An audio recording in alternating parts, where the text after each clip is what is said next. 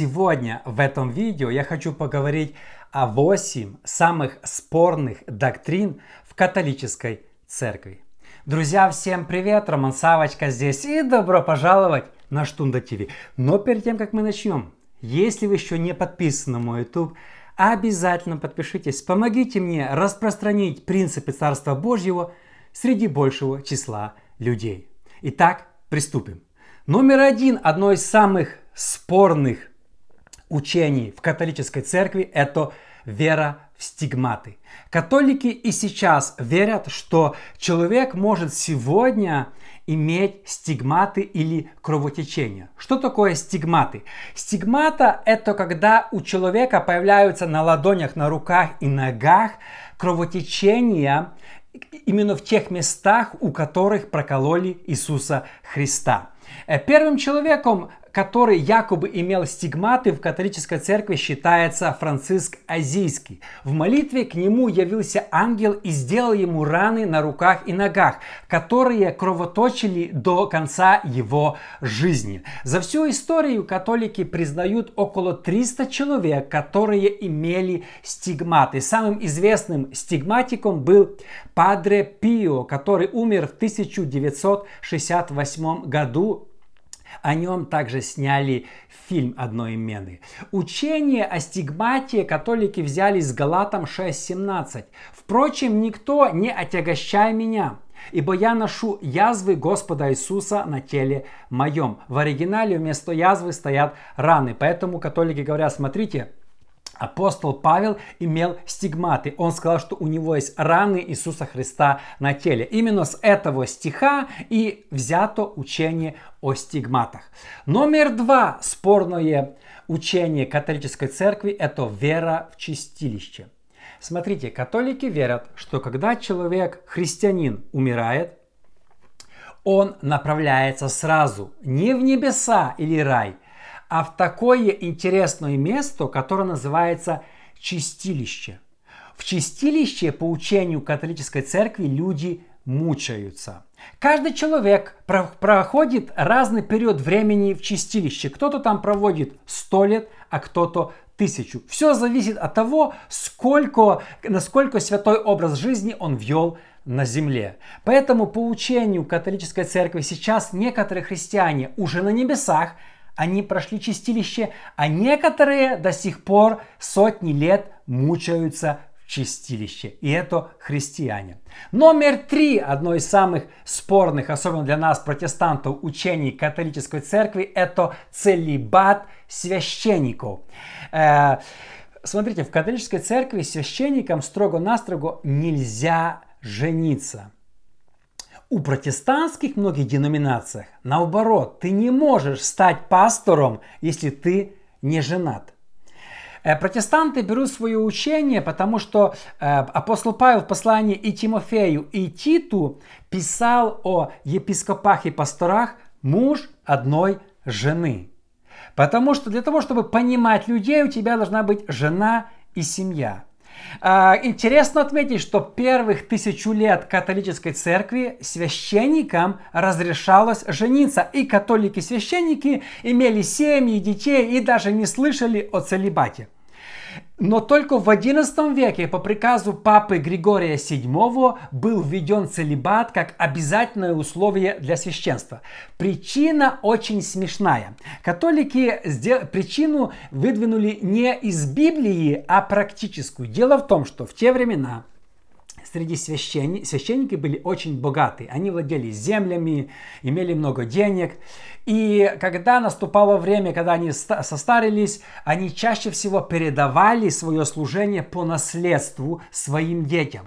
Даже если дети не были богобоязненными, вели развратный образ жизни, то священники все равно давали этот сан своим детям. Была большая коррупция. И в католической церкви боролись, боролись с этой коррупцией. И в конце концов Папа Римский решил ввести целебат. И точка. Нельзя жениться. Причина еще раз была только одна – чтобы не передавали служение по наследству. Э, кстати, сегодня у протестантов похожая проблема. Многие священники, пастора, служителя передают служение только своим сыновьям. Хорошо, если сын идет по стопам отца, ведет святой образ жизни, но, к сожалению, часто бывает, что сын ведет развратный образ жизни и все равно ему передают служение. Нужно от этого избавиться, чтобы не получилось как у католиков. Кстати, единственное исключение для священников это в Украине для греко-католической церкви. Я думаю, католики понимают, что в Украине целебат не прокатит. Номер четыре. Одна из самых тоже таких, ну, э, спорных доктрин католической церкви – это непогрешимость и безошибочность Папы Римского. Официальный догмат Римо-католической церкви утверждает, что если Папа Римский провозглашает учение, которое касается веры, экс-кафедра, он обладает непогрешимостью и огражден от самой возможности заблуждаться.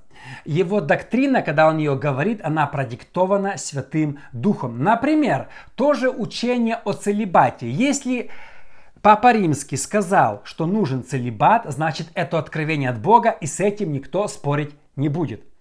Например, в протестантизме мы всегда говорим, где это написано в Библии. Если этого нет в Библии, ну, значит, это мы не будем придерживаться. Для католиков совсем по-другому. Если Папа Римский что-то сказал, значит, его слова приравниваются к Библии. Поэтому для католика есть Библия, Священное Писание, плюс все определения стосовно доктрин Папы Римского. Номер пять. Э, спорная доктрина католической церкви – это индулигенции. Мало кто знает, что католики верят в индулигенции до сих пор. Индулигенция – это освобождение от временного наказания за грехи, которое может быть достигнуто соблюданием следующих условий. Исповедь, причастие, служение милосердия и молитва. 500 лет назад в католической церкви э, индулигенции продавались, и человек мог купить индулигенцию для того, чтобы его родственники быстрее ушли из чистилища на небеса. Одна из причин, почему произошла протестантская реформация в Европе, это индулигенции. Мартин Лютер однажды шел по улице в Германии увидел, как священник Джон Тедзел продавал индулигенции, приговаривая, как только монета падет в копилку, одна душа из чистилища отправляется на небеса. Это очень сильно разозлило Мартина Лютера, он взял молоток и гвозди и прибил э, их к дверям Виттенбергской церкви. Сейчас, кстати, индулигенции тоже существуют, только их уже не покупают, их можно заслужить. Номер шесть интересная доктрина католической церкви, которая называется Real Presence или Transubstantiation. Это касается причастия. У католиков особенный взгляд на причастие абсолютно другой, чем у протестантов. Католики верят, если рукоположенный священник помолится за хлеб и вино, то хлеб и вино теряют свои физические качества и превращаются в буквальную плоть и кровь Иисуса Христа. Католики верят, что когда они кушают причастие, они кушают физическую кровь и пьют физическую кровь Иисуса Христа, а не вино. Этот процесс и называется transubstantiation или теория превращения. После этого э, хлеб, за который помолился священник, он не превращается назад в хлеб. Это остается телом Иисуса Христа. Кстати, католики не дают причастие разведенным. Если у протестантов не давали бы причастие разведенным, пол церкви было бы без причастия. Номер семь. Священники имеют право прощать грехи во время исповедания. Исповедание – это одно из семи таинств католической церкви. Я знаю, кто из вас, э, многие из вас были в католических церквях, вы видели, там такие есть исповедальни, анонимные, куда человек заходит и может исповедоваться человеку. Так вот, у католиков человек не просто рассказывает свои грехи или выговаривается. После исповеди священник прощает его его грехи. Они берут это со стихов «Кому простите, тому простятся». То есть священник обладает властью от Бога прощать грехи. Сегодня многие протестанты взяли исповедание у католиков и тоже хотят иметь исповедание. Только у нас есть одна проблема. Э, пастор, пастора не имеют права прощать грехи. Мы верим, что только Бог прощает грехи. Поэтому у протестантов на исповедании человек просто выговаривается, чтобы ему было легче. У католиков он получает прощение грехов. Еще одно интересно отметить, что у католиков священник не может рассказать тайную исповедь. Если он расскажет кому-нибудь тайную исповедь, моментально лишается сана. За это строгое наказание.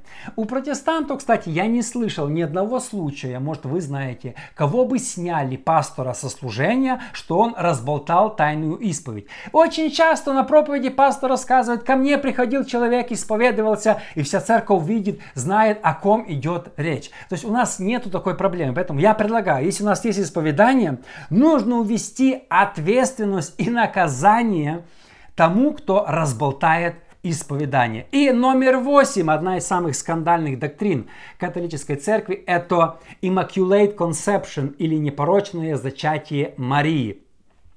На основании доктрин католической церкви Мария является соискупителем наших грехов. Молитвы Деве Марии возносятся чаще, чем Христу. Вот если вы послушаете католику, то они все время молятся Деве Марии. Протестанты верят, что мы молимся только Богу, Иисусу Христу. Он единственный ходатай. Мария не является ходатаем. А официальная доктрина католическая говорит, что Мария родилась у родителей Анны и Иоакима, и на нее не перешел первородный грех – Immaculate Conception, она была зачата непорочно. И у нее после рождения Иисуса не было других детей. Они это говорят, потому что э, Иисус поручил Иоанну на кресте заботиться о Марии. Хотя Библия ясно говорит, что в Марии были другие дети. Также католики верят, что после смерти Мария, как Иисус Христос, воскресла на третий день, потом вознеслась на небеса, где произошла ее коронация. Понятно, что Библия ничего об этом не говорит, о том, что Мария воскресла, о том, что Мария возне... была вознесена, как Иисус, поднялась от земли. И вообще Библия абсолютно не учит тому, чтобы мы молились Марии.